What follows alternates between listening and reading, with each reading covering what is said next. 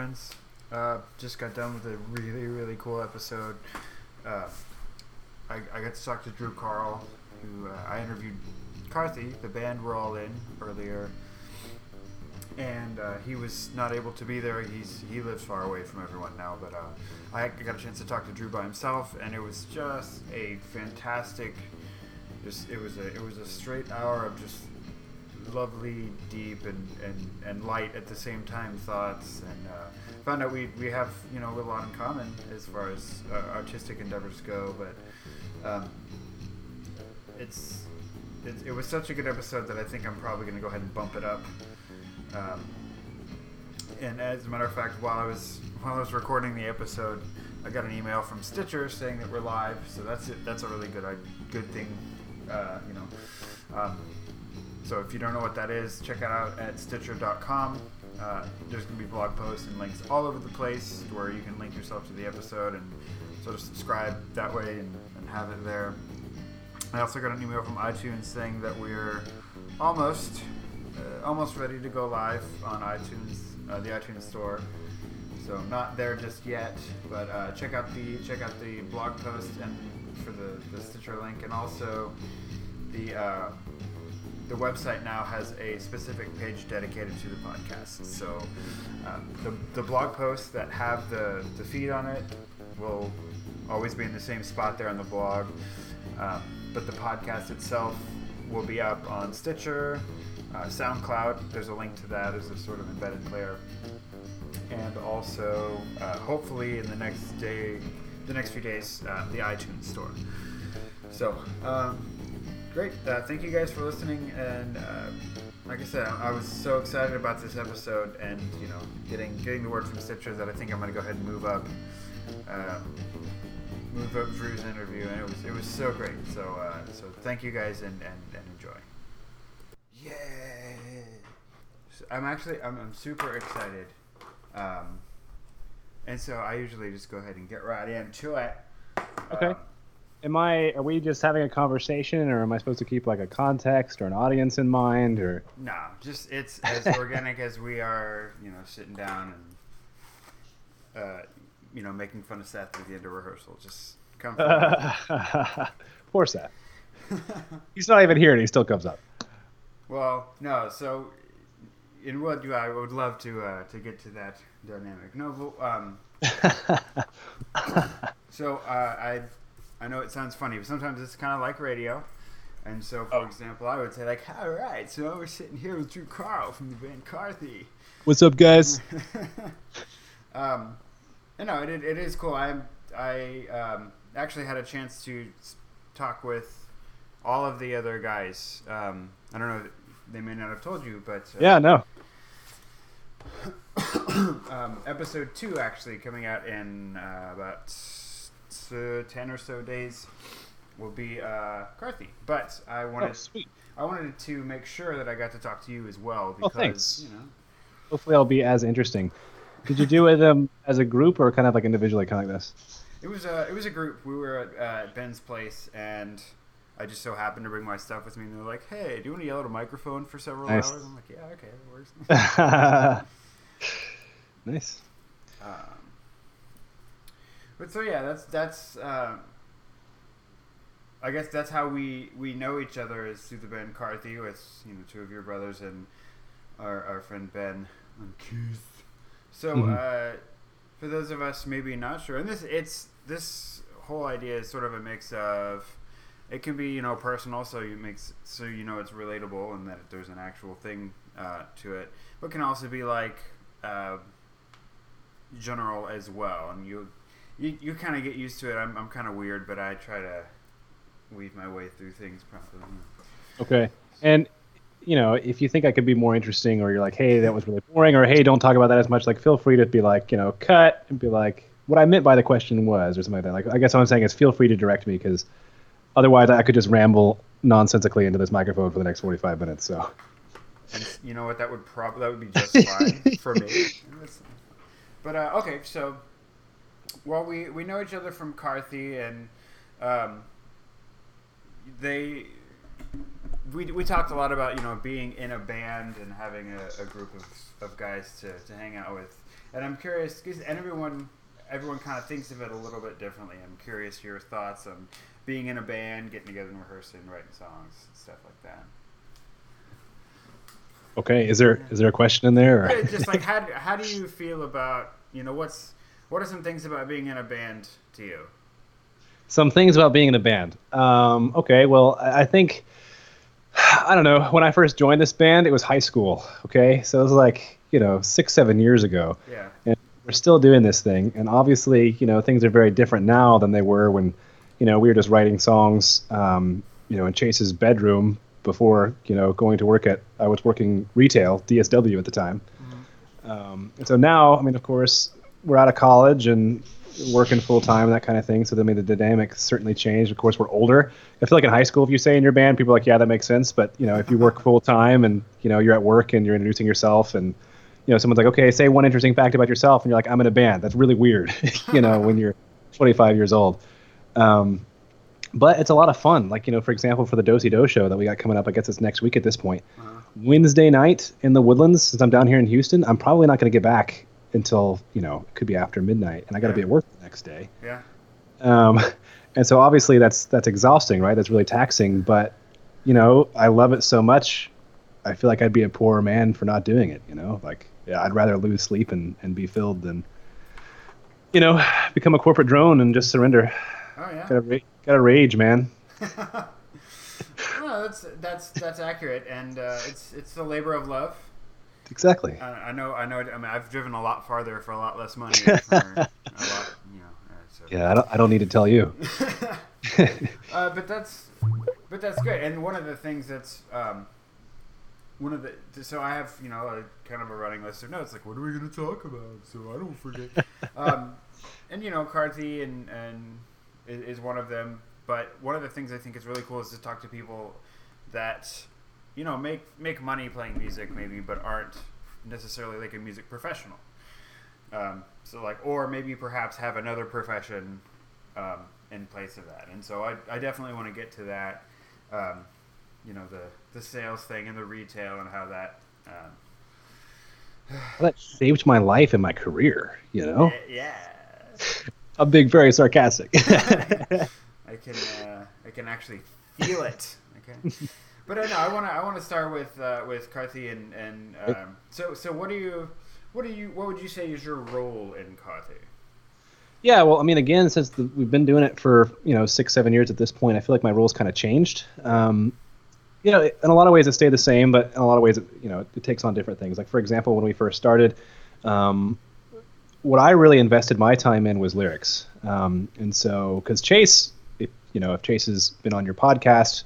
The listeners have met Chase. Mm-hmm. He's incredibly talented. It's not fair. Uh, he can play anything he wants on guitar. I don't. I think he took maybe like a week or two of piano, and now he's even better at piano than he was guitar.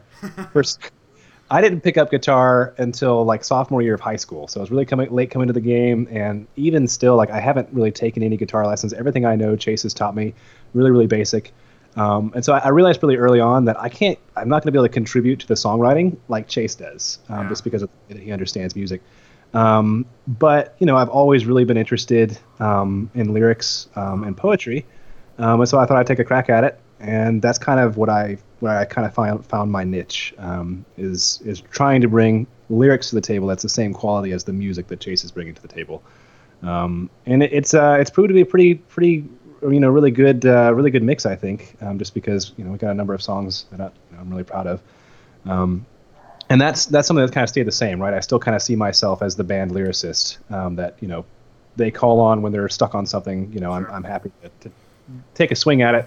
And my stuff, too, like the stuff that I write, like lyrics are what I care most about because that's that's what I, I feel like I can contribute most to, right? Because sure. I don't understand music theory like Chase does. You know, I can't solo like he does. And so, um, you know, I have to focus on the lyrics, um, play to my strengths there. But Um, some of the things that's kind of changed is now that we're older, you know, we are making money. Um, and so with that comes um, some more administrative tasks. Like, for example, um, one of the gigs we've got, we've got to send invoices to because it's regular. It's for a, a commercial property management company. And so we have to send them invoices. They give us checks.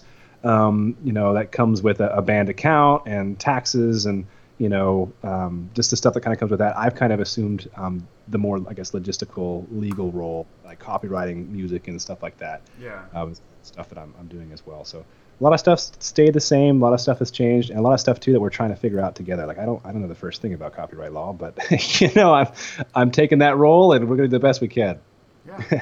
Well, it, it, it's cool, and I think one of the things that's that's cool about the, I'm going to keep saying cool because really, really cool. um, I think that's advantageous about the way that this setup has sort of happened. Um, is you guys, you guys, I mean, obviously you're, you're brothers, you know each other well, you, you live together, but now that you're adults, you're able to still function as like adults together in the same project.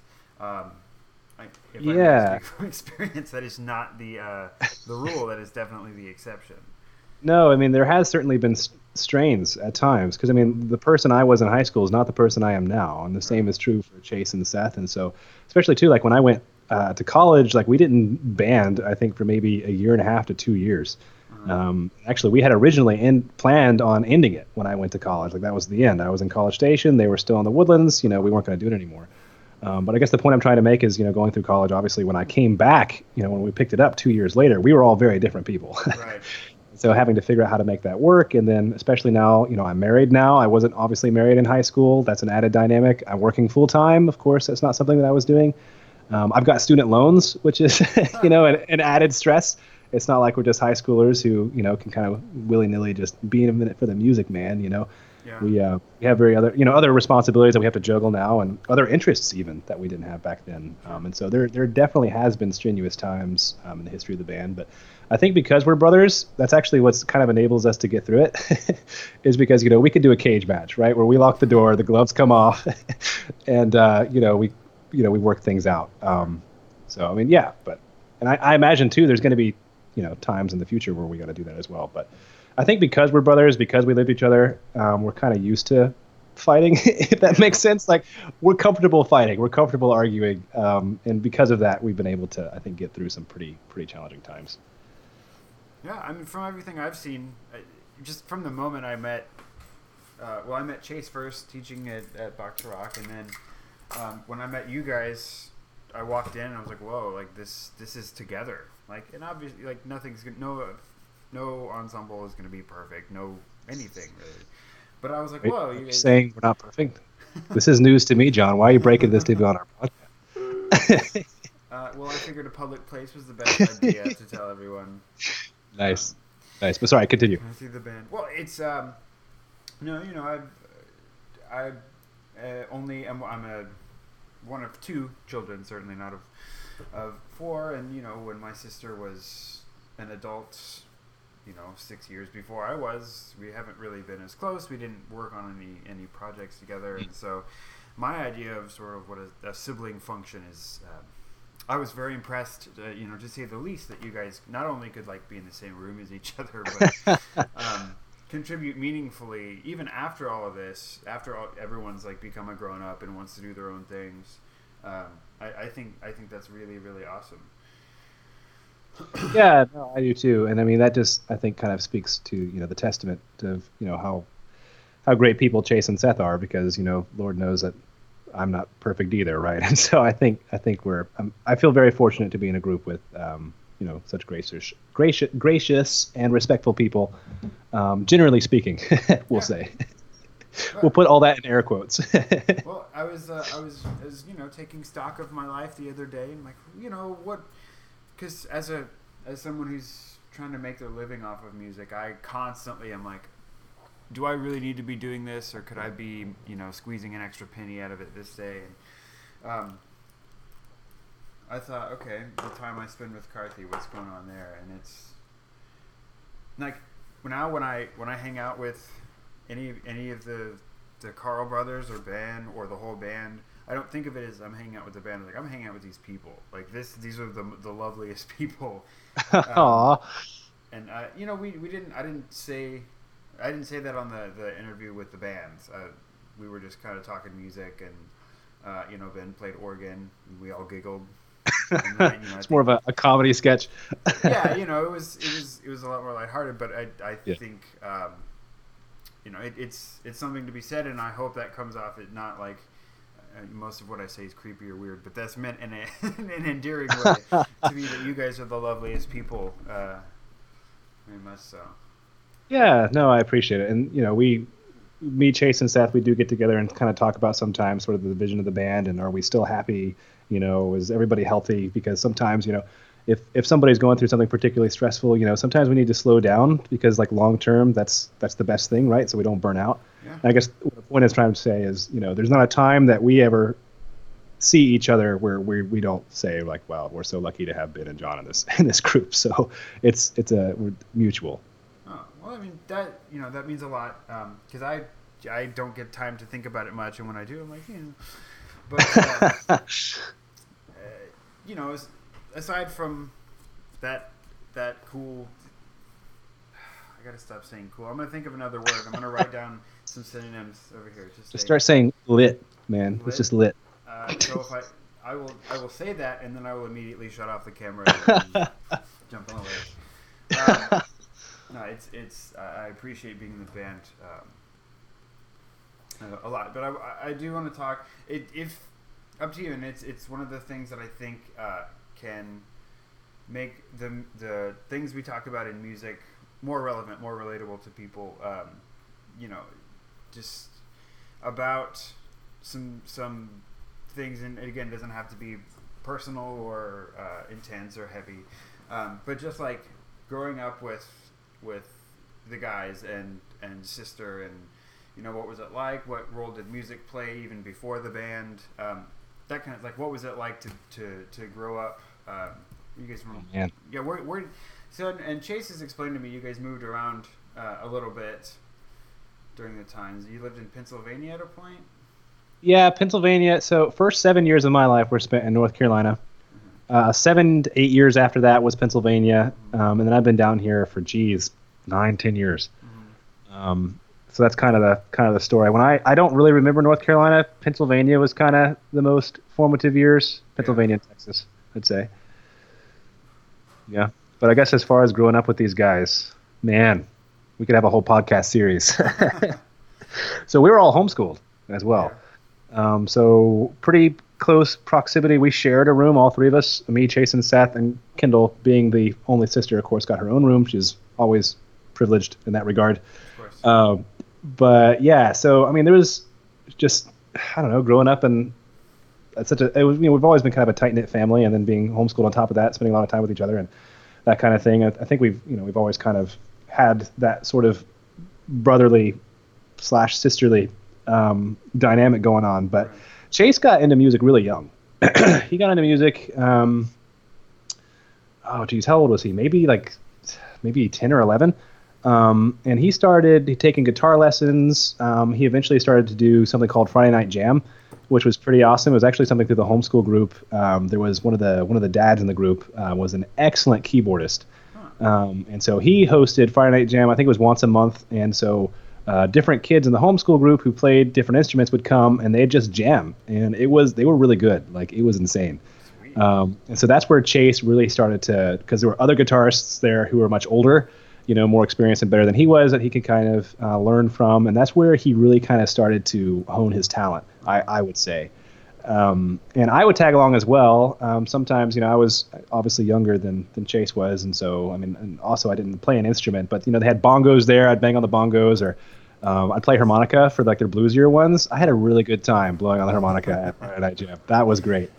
Um, and actually, come to think of it, that might have been the first time I ever performed, was with Friday Night Jam. Because every now and then they would do something for the homeschool group or something like that, and I'd bring my harmonica for the blues song or something, and I would have a solo. And I think that actually might have been the, the first time I ever performed.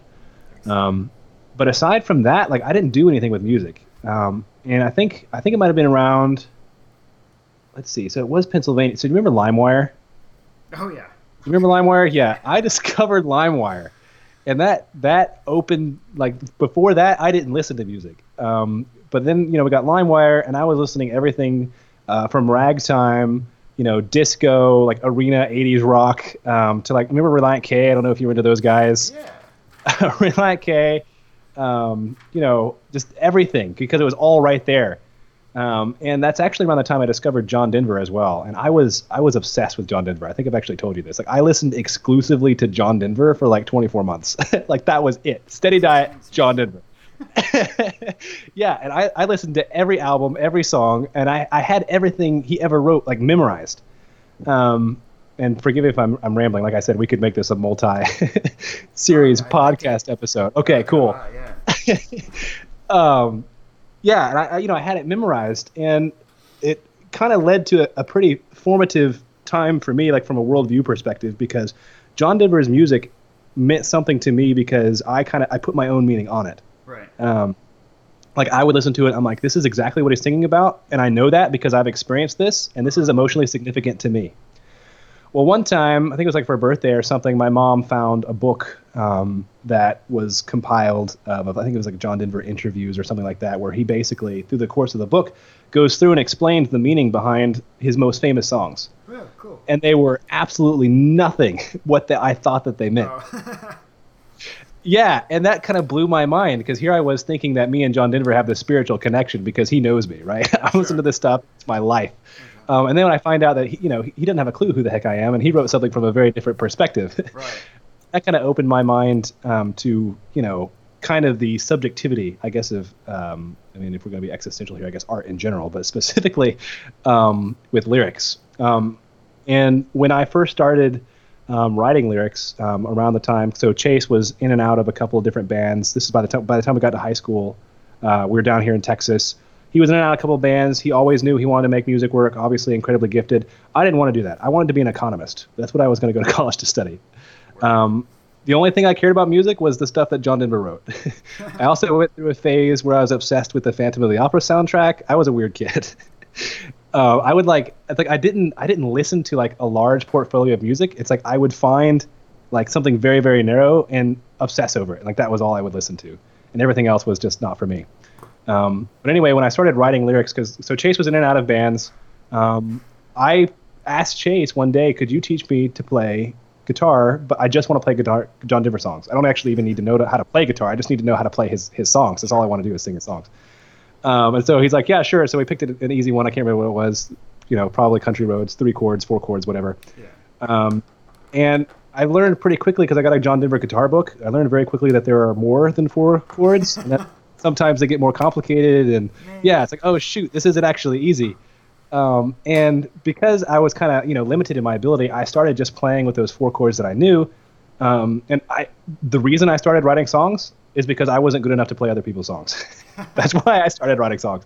And so I started playing around with lyrics and sort of just keeping that in mind, that understanding that lyrics are subjective and, you know, they can mean a lot of different things to a lot of different people. When I first started writing, I kind of had that in perspective, is I kind of wanting to be, you know, you want to be you want to be intentionally vague, if that makes sense. And so, you know, have the intentionality there because you are trying to communicate something, right? But you want to have that vagueness there as well so that people can look at that.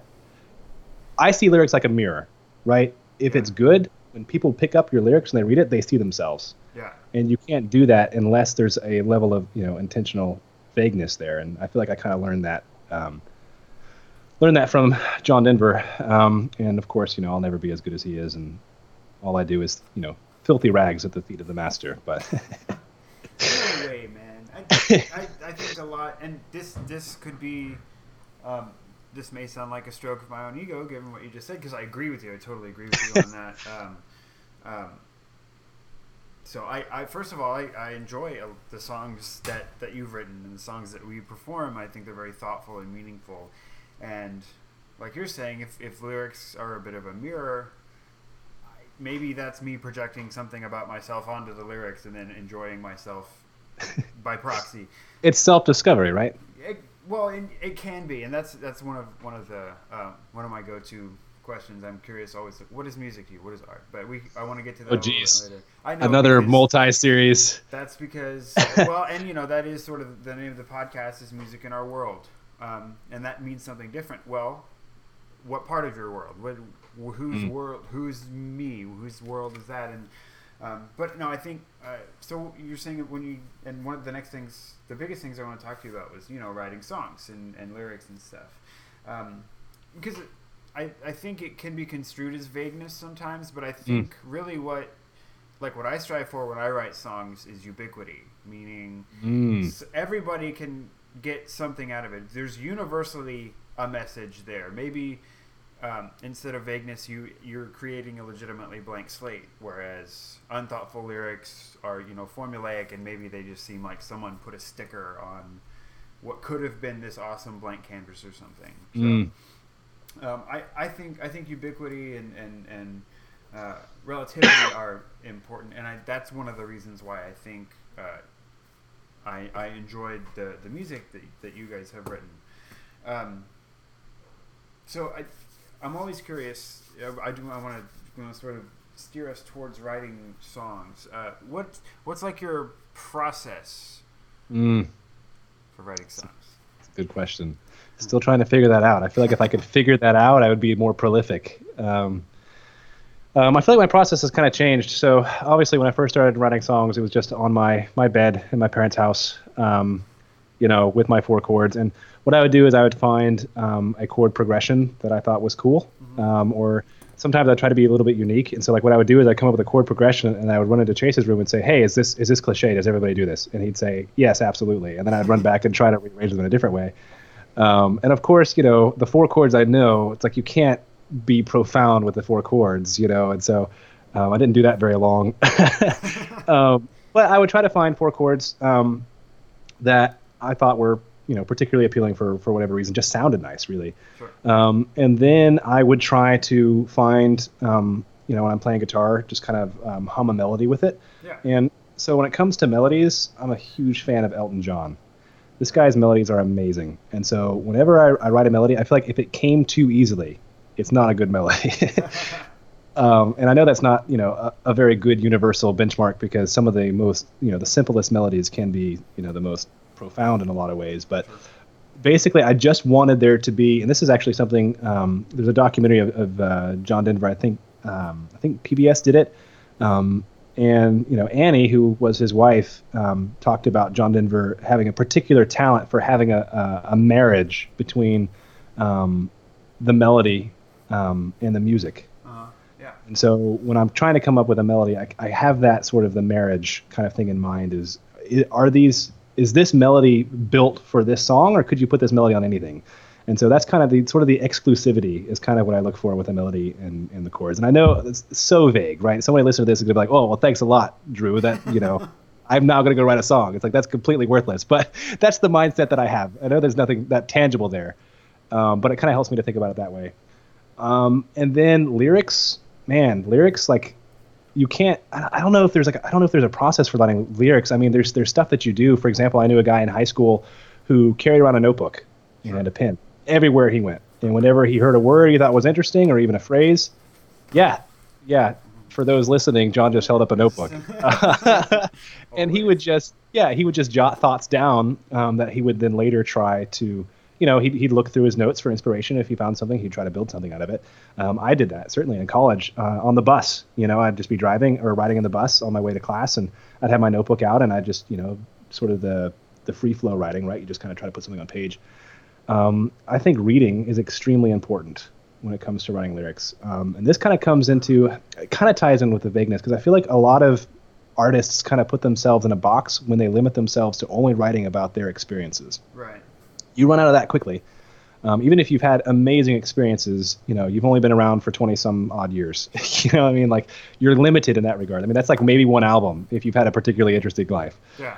um, but if you read, it really allows you to put yourself in somebody else's shoes and write music from a more empathetic perspective. Um, or especially if you're writing poetry and you try to understand sort of the perspective of what the poet's trying to communicate, you know, you learn so much. Um, about turn of phrase, you know, or about, you know, how much something so small can mean, right? And so many different angles, and you start to kind of think that way. And so when you, you know, it, if if you if you, it's kind of like, let's see, um, I feel like I feel like writing. I'm gonna use I might use the word lyrics and poetry interchangeably because yeah. there's a lot of overlap. But like, would you trust a musician who came to you and says, "Yeah, I don't like listening to music"? That's uh, that's kind of how I feel about people who consider themselves a lyricist or a poet, and they don't necessarily read that often. Yeah, it's, it's kind of the same thing. It's like, okay, yeah, all right, you know, you like to diary, you know, journal entries. Um, that's totally different. Of course, there's a place for that. Um, I'm just saying that sort of if you want to, I guess, take pride in your craft, it, it's best if you read, because that'll, you know, help you be mastering it. But sure. I, I, I guess, too, like, this isn't very helpful, because I know the question was, what's my songwriting process? And really all I'm doing is just throwing darts at a wall and saying, you tell me. But uh, that's, that's what it is. I, yeah, I'll, I'll, yeah, you're good. Yeah, okay. So, I mean, I have basic mindsets and, and basic things that, you know, I, I try to collect along the way. And sometimes, too, like, I can't tell you how many times, like, I'm driving home from rehearsal and I'll just start humming to myself or something. I'm like, that's pretty cool.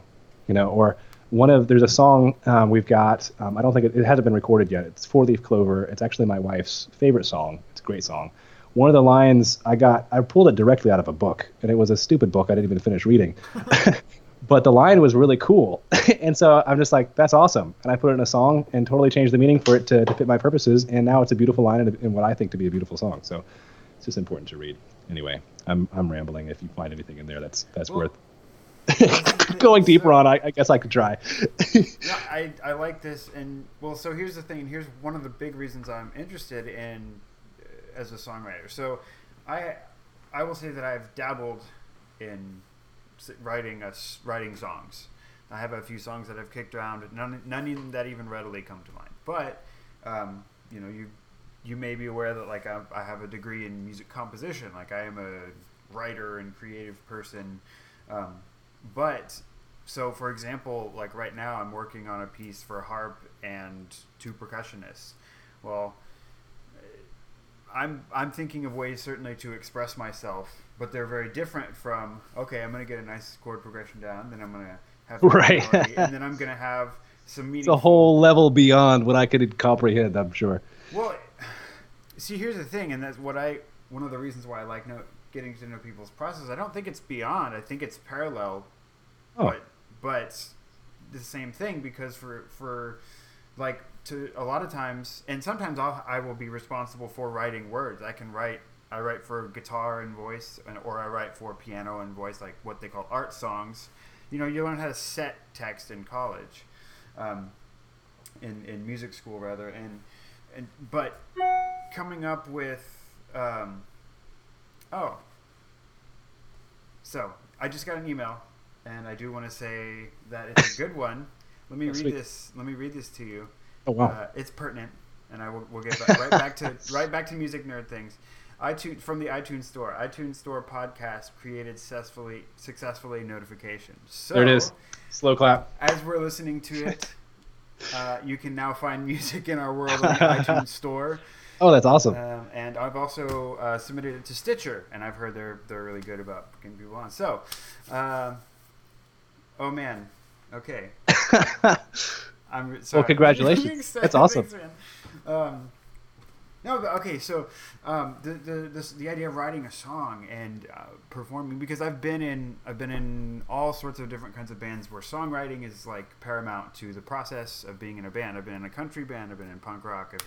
I've um, part of this wonderful project now. I've I've played some in some jazz groups that have wonderful, th- thoughtful, touching lyrics, um, and it's always. I don't want to say it's mystified me, uh, because I think if I if I sat down and tried to tried to do it, I could. But that's not my voice. It, my voice is not like a familiar one coming through um, thoughtful lyrics through a uh, through a pop song or a folk song. Um, what do you mean by it's not your voice? I think uh, I have learned to speak more through instruments. Uh, for example, um, I. When my, my first year of composition study, I wrote a piece for marimba, a per, keyboard percussion instrument, and um, it will actually it's, it's being performed tomorrow, um, oh, nice. the sixth of April up at up at Sam Houston, and um, you know I'm I'm one of them, one of them straightmans, and so I was of course inspired to write a piece by a girl that was in my vicinity. Um, And it was really, it was really cool at first. I was like, okay, yeah, I have this. It starts out with this nice, pretty chorale, and she and I were having a good time. And um, it, it immediately, it, it switches into like this weird, odd mixed meter. It goes immediately into a minor key. It all the things that I know to signify frustration and negativity ah. and all of these things. And um, the piece actually ends that way. it ends sort of abruptly but softly, um, and I just I just didn't ever hear from this person again. And so, um, you know, I went up there yesterday to visit with the, the performer, uh, awesome dude. Um, I hope to have him on. Actually, his uh, name's Jihad Curry, uh, but he's he was working on it, and he was like, uh, you know, he asked me, he's like, what what's the story behind it? Because uh, ah. you know, what are you, what are you trying to say? He could feel it. And that's what I told him. I was like, so you can probably guess. He's like, it's about a girl, isn't it? I'm like, oh, dude, you know, like he saw like, right through you. yeah, and and wow. Well, and one of the things I was like, that's really cool because I wrote it. I wrote that piece a long time ago. It was two thousand nine. Oh wow! You know, it's it was my like my junior year of college, my first year of music study. Um, but I was like, I this is what I want to express. I want to get out some angst. I want to get out frustration. Um, I want it to also be kind of cool to listen to because when I when I stepped back and watched what was happening, I was this is fascinating. Um, I'm a music composition student. I think she was doing like business or something, but we were on the drum line together, and like so there's all these rhythmic things happening. Mm. And so you, if you look at the piece, there's a message there. You zoom out and you look at me writing the piece. Well, there's a message there. You watch right. me watching it like right now. You know, you, you can understand even that much just because you've you're right. aware of the process a little bit. Yeah. Yeah. So I guess when you say like you feel like when you write lyrics, like it's not you, or it's not your voice. I guess so. I guess what you're saying is like you rather would communicate through a composition rather than words. I guess. I th- I think that's accurate, and um, it's part of it is when I when I used to write songs, um, I didn't. Like, I didn't really play them for anyone, so I guess I didn't... I wasn't pursuing the initial validation of, you mm. know, listen to me. What do you think of my songs? Do, do I sound... Am I a good singer? Um, you know, I, I didn't really even try singing my first note until I was in college, so I didn't oh. know. I, I literally hadn't even found my voice yet. Oh. Um, and just since I had the drums thing, that was doing fine for me. Yeah. Um, so, but yeah, no, it's... it's um,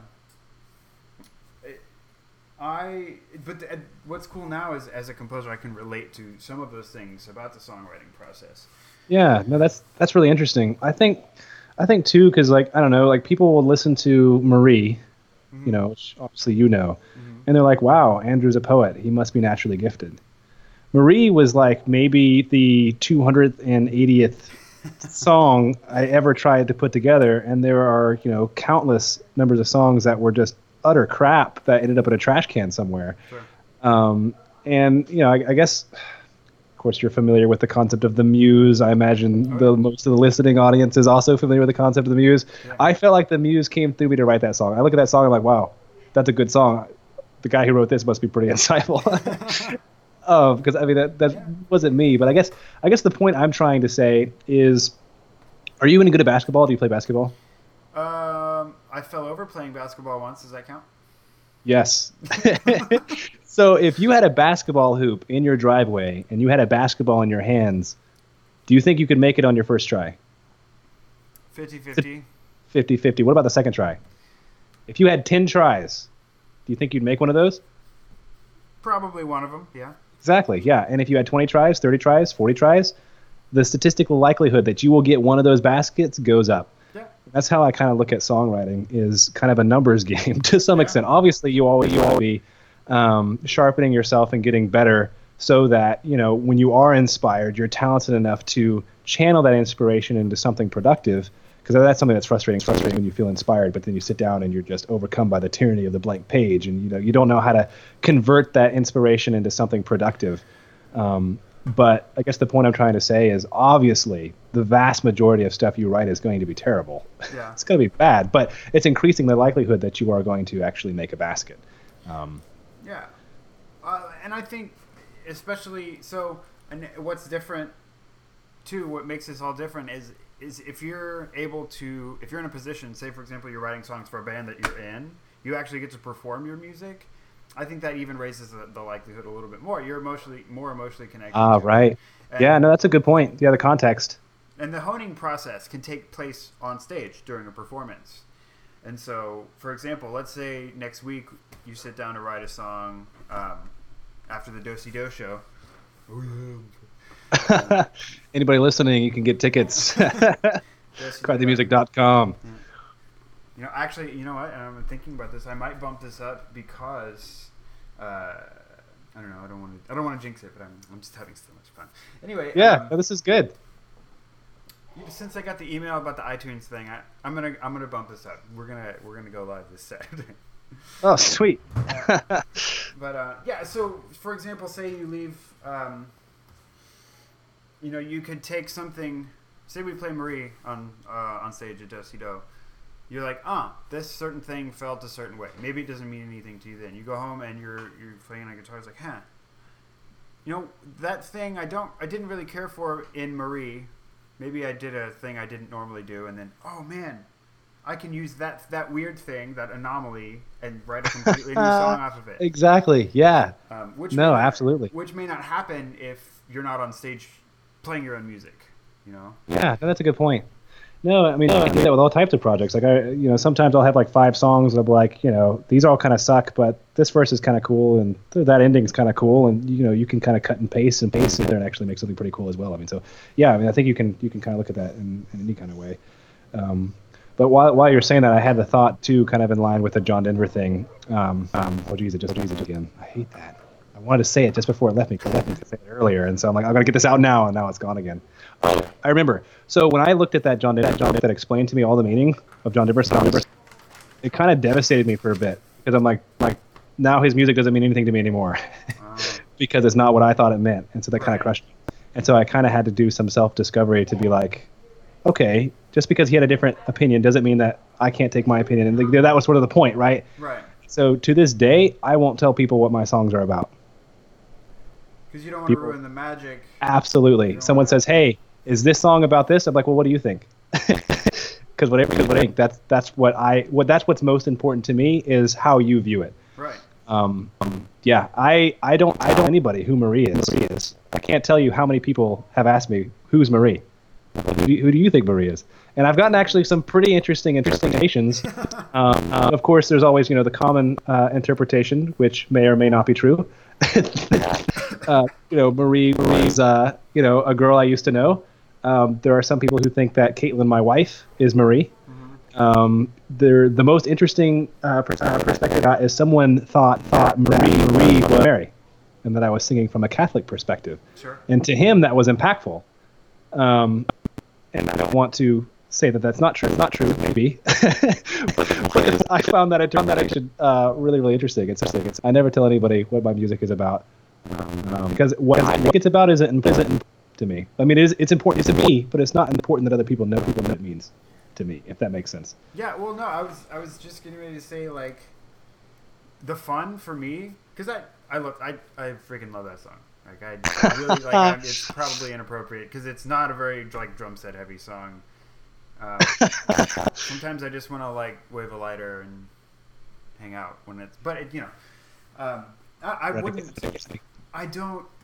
I don't think I could ask you. I couldn't. If you told me, I would be like, dude, spoiler alert. For, because going through this song, I, I for me, I have four Maries. Not, oh, wow. And, and oh, wow. Not all of them are, you know, not all of them are girlfriend, wh- whoever, significant necessarily, but it's just little things. And it's like right, several right. experiences that I can put together. And that's one of the reasons why I liked it. And it wasn't, you know, if, if it is something wonderful and profound, sweet. And, or if it's something, you know, more pragmatic, just there was somebody or something that you were around a lot, you got to observe. Or if it's just completely meaningless, which I, it's fine. You know, you wrote a meaningful song, you can do that about. But if I, like I said, like you were saying, if I, if I knew what it was, I don't think I would. I think I would still enjoy it, but only just because you know it's a good song, it's catchy. Um, but I can I enjoy it on so many different levels because all these great, so like a bunch of them, really really good memories, and some not so great memories. Right, it's a journey that allows you to re-experience those chapters. Chapter. You know, it's, you know, it's, I have a, I have a sense of response to it as well. So I enjoy listening to it for for similar reasons. reasons. But one of the, one of the most impactful, full, I guess, thing, I guess, thing as a song, as a song ever happened. Actually, actually happened um, at our at our E P release show um, in June. June. Uh-huh. Uh, it was actually, uh, it was actually a Do-Si-Do, um, and it was I mean, it was a response to the Marie song. Um, um, So, so Daniel Miller, you know, Ben Miller's older brother, older brother, came up to me after the show, after the show, and he said, and he said "Thank you, thank you for writing, for writing. Mar- it's everything, everything I've ever wanted to say to my fiance." Wow. And that, and that, I was, was so moved and so and so in, um, um, by that, and I just, I just thought it was so cool. And obviously, um, I don't know his fiance, his fiance, you know, obviously, obviously, when I wrote, when I wrote songs. When I wrote the song, I wrote the song. There's years where you know they were they were engaged and serious and stuff and so. It's the point I'm trying to say. I'm trying to say is that's really cool about music. About music, if you allow it to kind of take on those shapes, shapes because it's going to be it allows it to be so much more impactful and so much more profound to people. What people, what to me, to me is more of a songwriter rather than just just explicitly writing for communication, communication, self self expression. That's that's so cool. Yeah, that. Yeah, that. Yeah, that. That moment. That moment made it. That. That moment. That moment kind of you know makes it all worth it. All worth it. Because I feel like as a songwriter, there's like moments like that, you know. And, um, and um, you know, anyway. Well, no, I, I agree, and as a matter of fact, that reminds me of um of a of a time in college where I had a what I feel like is kind of a similar experience. Um, so I was I was. Uh, I was in a fraternity, and this is how, like, this is one of the days or the one of the moments that really solidified what I wanted to do and how I wanted to do it. Um, I was in a musicians fraternity at up at Sam Houston, and one of our activities we, is we would have a meeting every week, and we would get together and sing. Like that was part of our meeting agenda, and then you know part of the the national fraternity said we had to sing this this much in public and put on this many recitals. So it was it was a thing we did. Most most of us enjoyed it. Yeah, yeah. um, well, one of my my so the marimba piece was really my first completed large scale composition. The the next thing that I really finished was a piece for the chapter of Fami Alpha up at Sam. Like I wrote it top to bottom. I and I had, what's different about this is I wrote the text. Like, uh, sort of, it's based on the fraternity and the idea of, you know, fraternity and friendship and brotherhood and specifically how music works in in yeah. us. And the, so the piece is called Artists Are We. Oh, oh cool. It, it talks about... Great title. Great title. It, dude, it's, um, to me, it's it's one of the most, this, this, it's, there's a reason it's, this moment was the most meaningful. Um, they, and I was super inexperienced. Uh, when I presented it to the, to the fraternity, and the guys were like, "Yeah, you know, hey, let's check it out. Let's see what this guy wrote." Um, and it was arranged a little funky because I didn't know a lot of the conventions. Um, some of the singer, you know, the guys that were studying to be professional singers were like, "Hey, this is kind of weird. Maybe like let's fix this and switch this cross voicing." I was like, "Okay, cool." But we're reading it like the second or third time, and they're like, "Hey, so we see that you made these edits. Do you want to conduct it?" Which was kind of a big thing for me. Like, oh, I was cool. a journalism major at the time. Oh. And it was it was awkward and a little lumpy, and it took forever. But I got to it. Uh, I finally was like, "Okay, cool. Um, we're going through. We're going through the first like little phrase, and so it starts. It's it's not necessarily really in a key until like measure seven or eight." And it's this. It resolves to this D minor chord, which, uh, you know, if you know anything about pop culture, D minor is the saddest of all keys, and uh, so that's a Spinal Tap reference. But um, there's, it's a it's a it's a big like open D minor chord, and we had a lot of singers, and so uh, a lot of rather vocal majors in the fraternity. So it sounded good leading up to that. It started, and and we. Um, It's a, like a, a big stopping point. So I'm sitting there conducting, and I'm, I've got my goofy, untrained gesture. And I get to the point where I'm like, hey, we're about to hold this note, and the whole fraternity looks at me. We They all sing this D minor chord. Just it was stacked beautifully, and and, and it rang because we're in we were in the choir room, a lot of really open, resonant space. And dude, like, I have no problem admitting this as a as a grown man, like. I put my hands down and like lost my stuff in front of the fraternity. I immediately started bawling. Like, wow. I was like, I don't even, I don't know the ins and outs of how I did it, but I know that I wrote it and it means so much that you even looked at it, but then you sang it Wow. So wow. Sang it at me, and I just I couldn't handle it. Like I just I sat there crying. I was like, dude, I wow. love music forever and ever. This is the best feeling I've ever felt. Wow. Um, wow. Wow. What a story. That's like your, that's road, like your road to Damascus. That was your conversion laws. That's awesome. Yeah, and it was it.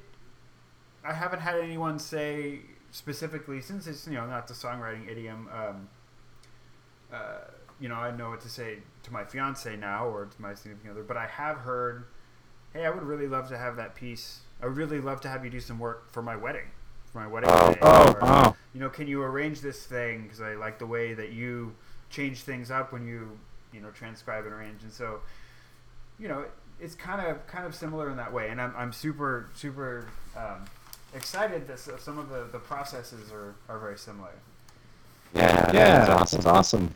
Yeah, I feel yeah, like, I feel like that's kind of, that's kind of, um, um, legitimizing for me, because, you know, what I do, I'm so musically untrained, right? I still, I still only know, you know, I can count how many chords I know on my fingers, and I can't even, I can show you the chord shapes, I don't know what they're called. So, you know, a lot of what I do is very much from the hip, and it's very much, you know, it is, it's very lyrical, it's very analytical, and so it's pretty cool, you know, obviously I know you, somebody who composes music, somebody who actually understands music, and, you know, that's very legitimizing for me, so that's really cool. I appreciate you uh, you sharing that and, and, and a little story. That's that's an awesome that's an awesome story. I like to think so. uh, so let me let me ask you this. It's kind of a um, let's see, what do we got here? I have like a whole bunch of stuff. um, we can we can make this a multi-episode Drew and Drew and John series, man. Like we could. I'll come back. I'll come back. That's true. Um, I know how to I know how to send invoices, so don't worry about that.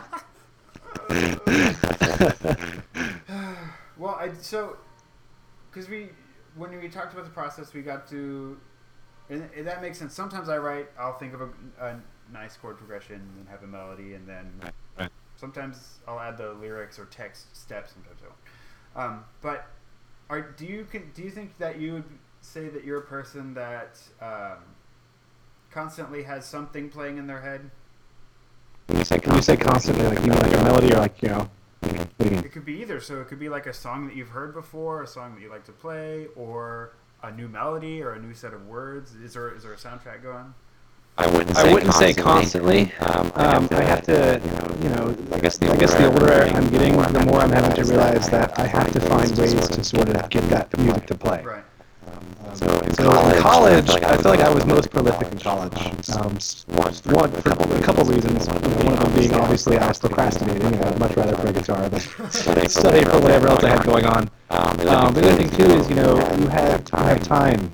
You know, to, you know, to, you know, sometimes, sometimes we've got time, obviously, when going out of class and working and being with an organization, sometimes I don't, but I had, I had more time in college, obviously, than I do now, working full-time, and, you know, I, I, some of the best songs I ever wrote was in that dingy apartment off of campus, where I would just spend hours with my guitar, staring at the cracks in the wall, you know, um, and when you're in that environment, and you're, you know, you're playing guitar, you start to hear it in your head, and you start to sort of chase that, and it takes you places, and when you know it, you know you're recording something, or you're working on the third or fourth draft of something, and um, it really starts to come together. But um, I've, you know, and, and sometimes too, like, you know, like I mentioned, driving home from rehearsal, you know, I'll have to be driving in the silence, sound of a highway or something, you know, we'll start to get something, get something turning in my head, and I'll, you know, on, on my iPhone, I'll pull up that little voice recorder app, and I'll, I'll hum the melody, or I'll speak a couple lyrics or something that I want to work on later. Um, um, but I'm, I'm somebody that really has to, I have to be still.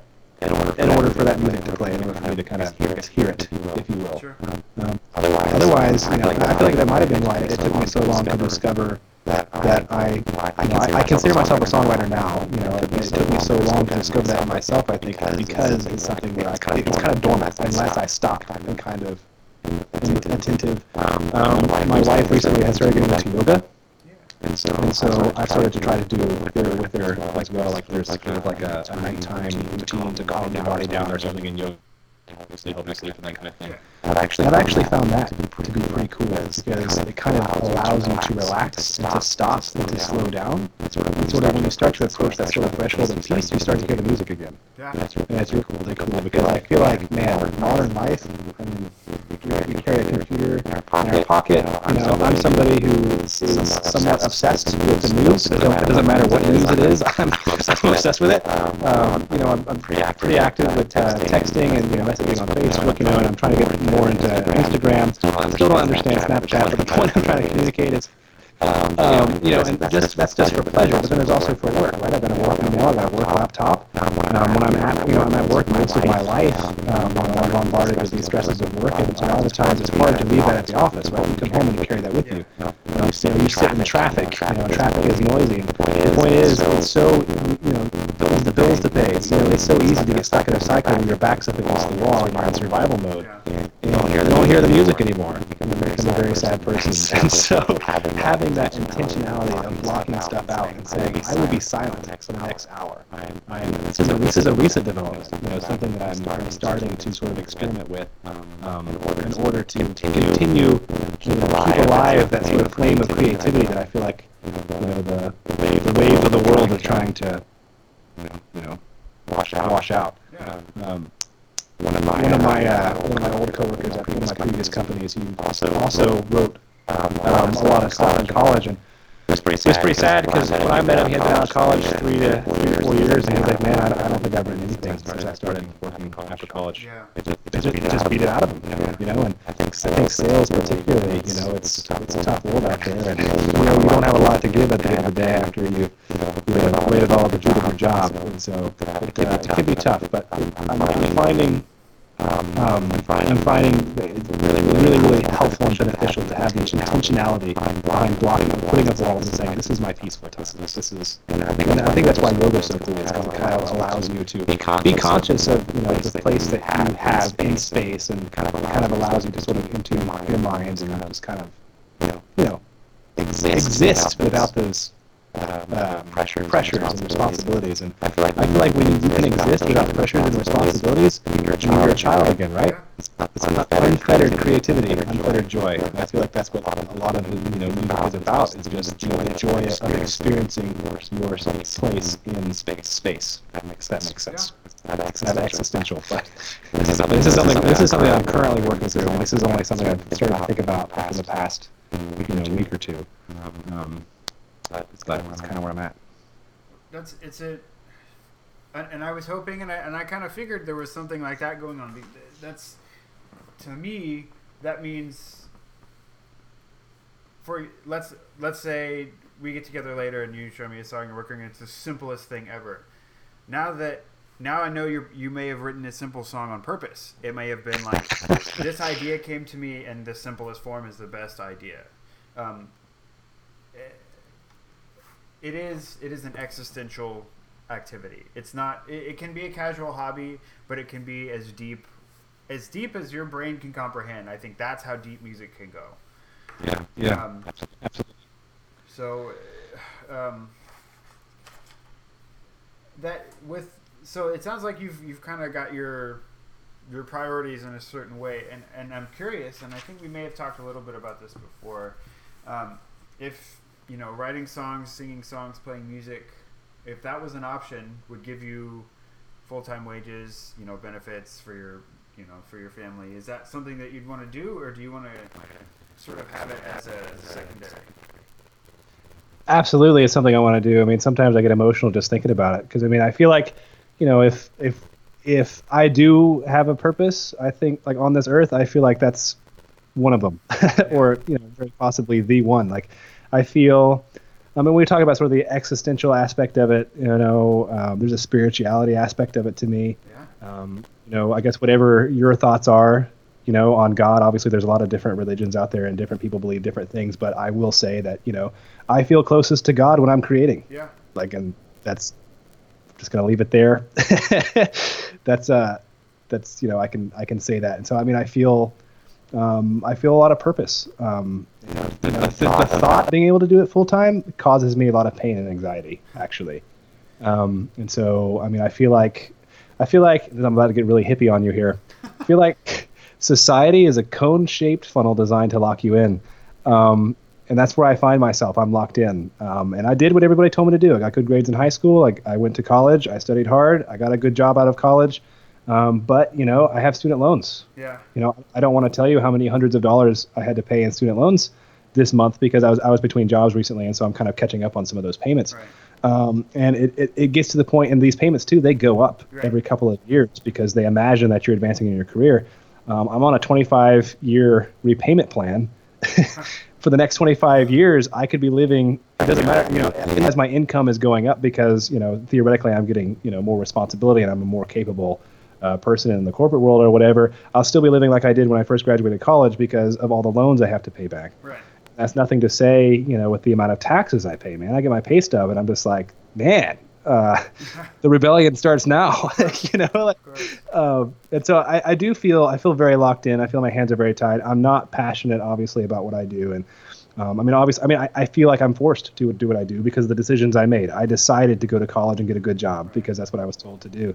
And I feel like actually that is kind of, you know, you can't make blanket statements, right? Because I, I met my wife in college. And so, and like, I would I would never say that, oh, you know, I would go back and not go to college because I, obviously that, that's a pretty profound thing for me. Um, but at the same time, I feel like, you know, it's, that was really kind of the beginning of what, what kind of kept me from being able to do what I love and what I'm passionate about full time. And to be fair, at the time I went to college, I didn't know this about myself. Right. It's something I discovered during college and something that has become more solidified now that I'm outside of college. And so, I don't know, man. I feel like society does the absolute best it can to keep you from what your purpose is or what your potential is, and that's why I started this started you know this conversation by saying you got to rage, yeah. you know, you got to fight because you know no one else is going to fight for your life. You know, you got to. Yeah.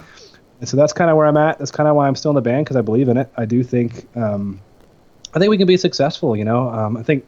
You know, if you were to say, do you think you'll ever have a number one hit and you'll be on an international tour? I don't know. I think we can certainly s- sketch out or, uh, you know, get a, enough of a fan base to, to pay the bills and to support our lifestyle, which I just need enough to continue writing music. I don't need to be rich. You know, something else I've learned after college is money isn't really making me, it doesn't make me happy. Right. You know, after a certain point, obviously you need money because you're not happy unless you've got breakfast, right? Sure, right. You gotta, yeah. You gotta have a car, but after a certain point, more money doesn't make me more happy. Right. Um, And so I think that's kind of what's so frustrating is you look around and, you know, you don't, it's just kind of like, you just feel stuck. Like, I feel like I'm wearing hand, handcuffs. Yeah. No. But, you know, I'm a fighter and it's a privilege to fight and you only have one life and worst case scenario, I'll try getting out of this trap my whole life, but at least I died trying, right? Yeah. I, I would rather, I guess what I'm trying to say is I'd rather go through the pain of trying the system um, than surrender because if I surrender, just kill me now. You know, what's the point? Yeah. That, I, I'm I'm right there with you, and I've I've sort of done a few things. Now, when I was, because I, I taught in the public schools, and I was teaching music, but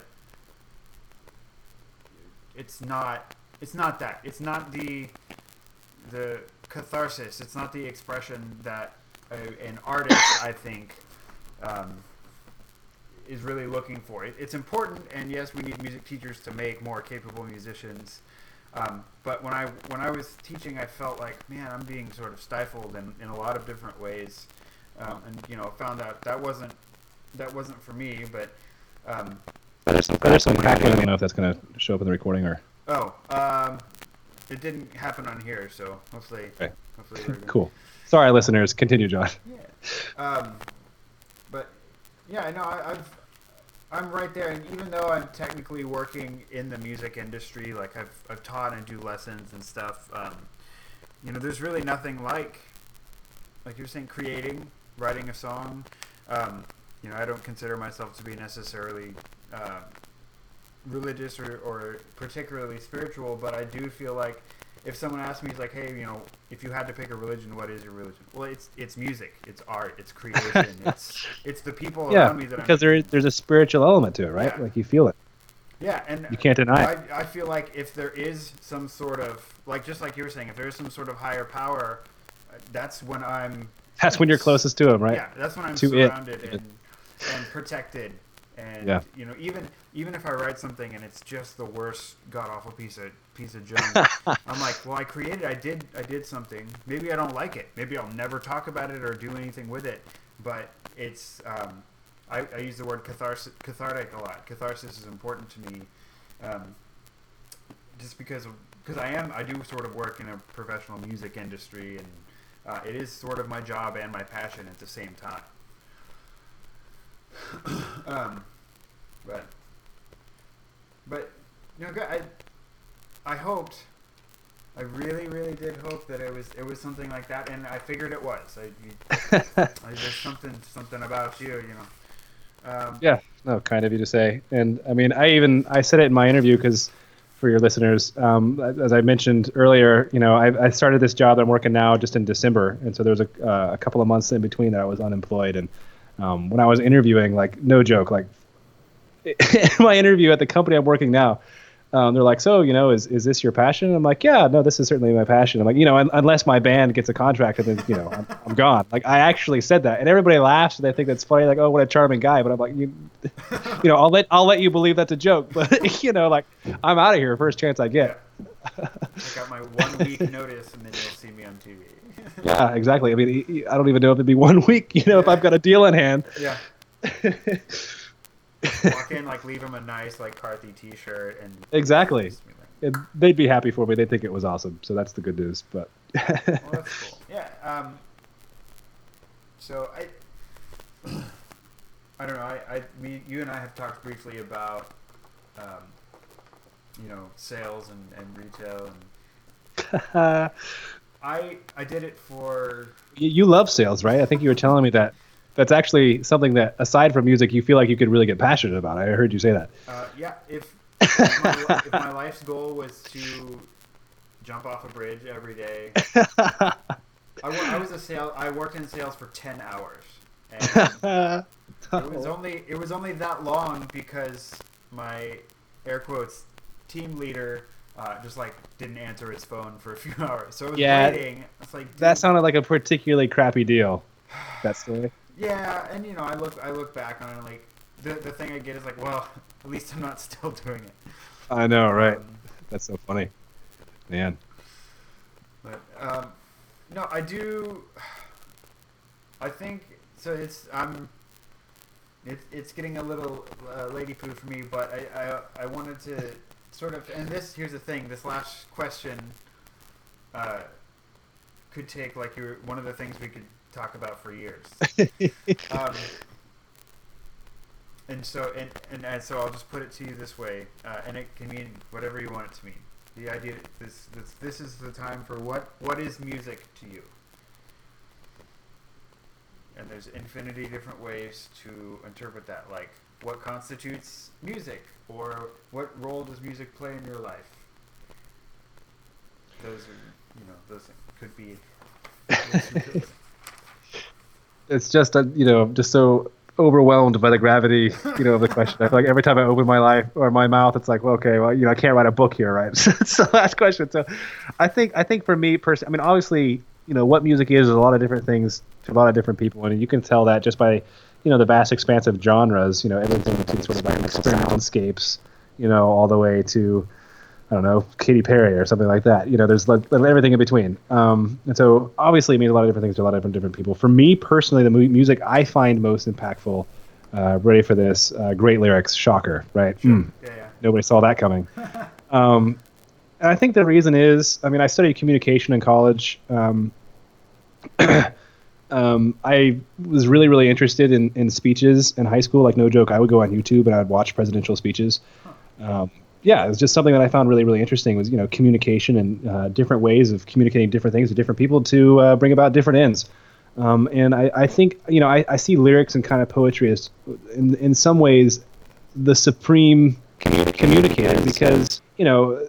You know, we we're talking about how it's vague, right? And, you know, it, it's a mirror, right? You make a mirror. And, you know, it's kind of like, geez, I don't even know where I'm going. I'm so overwhelmed with uh, with all the rabbit trails that this is uh, this is opening. But I guess basically what I'm trying to say is I think that the reason that lyrics are important to me is because they communicate aspects of the human condition um, that allows us to be less lonely on this tiny ball in this vast universe. Uh, it allows us to experience that together. And I think that's cool. I mean, it can be anything from, you know, ah, I want to rock and roll all night and party every day. We know that feeling, right? Yeah. We've all been there. Um, to, you know, kind of like we were talking about with our jobs. Like, I, I relate very highly to Billy Joel's Piano Man, yeah. You know? Yeah. um, and there's, there's a sharing of the human condition there. And uh, that's something kind of, like I, was, I talked about earlier, there's all kinds of different music that I was kind of drawn to throughout my life. And I feel like a lot of the reason why is because they communicated a certain aspect of the human condition that I found particularly impactful. Um, and that can, and that's why I think it transcended genre, everything from kind of country western John Denver to, you know, musical theory or musical theory, musical theater with, you know, Phantom of the Opera, or, you know, more recently, Les Misérables, man. Yeah. Wow. That's some heavy stuff. Um, but it, it's, it's a form of communication that transcends an individual and kind of becomes something that, you know, we as the human species kind of sing together. Yeah. And it's, you know, I don't really know how to explain it, but I know there are lyrics to listen to, and it sounds like, you know, the words are arranged in such a way where, like, you have no doubt that a higher power predestined that those words were, were designed to be laid out in that way, because it's too amazing, you know? Um, and so I'm drawn uh, to, to, to, to me, music communicates something. It doesn't necessarily have to communicate. I mean, obviously, if it communicates something that I relate to, is something that, you know, I'll probably enjoy. But, you know, I think that if, if music communicates something, like you mentioned, the stuff that you compose, even if it doesn't have words, it communicates something. Yeah. Right? There's a there's a movement there that stirs something within you, um, that communicates. And so that's that's kind of where I'm at. Music communicates something, um, and that's that'll be chapter one. Well, no, that's that's, that's perfect, um, because I talk with people that write songs, that write choral works, that write orchestral works, that write electronic music. With no words, just environment and feeling. And there's some people that uh, write music or perform music, just soundscape. Um, and every and just like you're saying, and I think it's an extremely accurate. Um, there is no right or wrong answer, but I think that is yeah. definitely uh, both feet in the right column. If you know, if there was one, music, music should kind of communicate something, and that is also. Um, I've I've been reading some about like music for deaf folks. Oh wow! That's definitely a thing. That that's a way that you could you could definitely say, oh yeah, there's communication happening. You know, whether it's traditional hearing music or music with words, or just feeling, or just you know sound, like turning a subwoofer on. That you feel something. The, right. the minute the the moment music starts, it is possible to uh, to invite change and to invite movement and communication and. Um, That, that's an awesome, awesome, awesome answer. And I think um, I think that is a, a fantastic place to uh, to sort of wrap it up. Great. For your first episode, because this is you have to do more now. Yeah, no, this was really fun. I was initially a little bit nervous because I'm like, okay, wow, because I was listening to your other podcast. Um, I can't remember the woman's name, the harpist. Heather. Heather, right. That was a great podcast. I was thinking, man, I don't know if I can talk about this for forty-five minutes. Like, what am I going to talk about? But you made it really easy, and it was a lot of fun. So, you know, whenever, you know, you want to have me back on here, happy to make it work, and hopefully I'll I'll be interesting. Fingers crossed. People, people will love this. You guys are just, all of you guys, I'm so happy. I'm, I'm so, I would, and I actually, I talk to you guys, I talk about you guys to my girlfriend all the time. I'm, I'm so happy I found them. She's like, Uh, you've not said that to me before. You're just like, I'm like, when do we get to meet her? Uh, well, she came down. Um, I, I'll, I'll, we'll talk to you after this. She's it's a, the school. The school year is, is a killer. Um, yeah. You know, sometime in the summer we'll all get together, and uh, she's she's lovely, and, you, and I'm I'm probably gonna have her on here um, in the next few weeks as well. So maybe awesome. Maybe if you want to get to know her, you can listen to that. Yeah, absolutely, and. Uh, I don't know, like you're downtown all the time, right, with Bach to Rock. Yeah. Um, I was telling Chase, like, let me know when you're down at Bach to Rock for lunch, you know, like we'll get together and, and do something. So, I mean, same for you. Like if you've got an open hour for lunch, let's get together. Or, you know, even even some evening, like if you want to stop by for dinner, man, let's let's make it happen. Yeah, dude. I, I don't get home till like six thirty, but. Perfect. Yeah. We'll do something. Well, uh, thanks a lot, man. Um, I, I I really am glad that uh, that, that that I found you guys and and. I have no problem saying I, I I love being around you guys. I, I love you guys. You're my you're my musical family, and uh aww. Well, thanks, thanks, John. Thanks, John. I mean, certainly. Well, I guess I don't want to put words in Chase and Seth's mouth, but I knew for me personally, like, you're you're so incredibly talented. Like on the drums, like I feel like you know when you first started playing with us, I'm like, here's a guy who could play with anybody. You know, what's he doing here? So we're obviously really thankful to to have you. So. Hopefully we can keep you. Hopefully one day we can just cut you, you know, ten thousand dollars checks after a, after a gig. I mean, that would be all right. You wouldn't complain too much, right? Like if we could. Nah, man. Cool, man. Yeah, well, thanks for having me on. Yeah, man. And let's, uh, yeah, whenever you want to have me back, let's do it. All right, sounds good. Peace.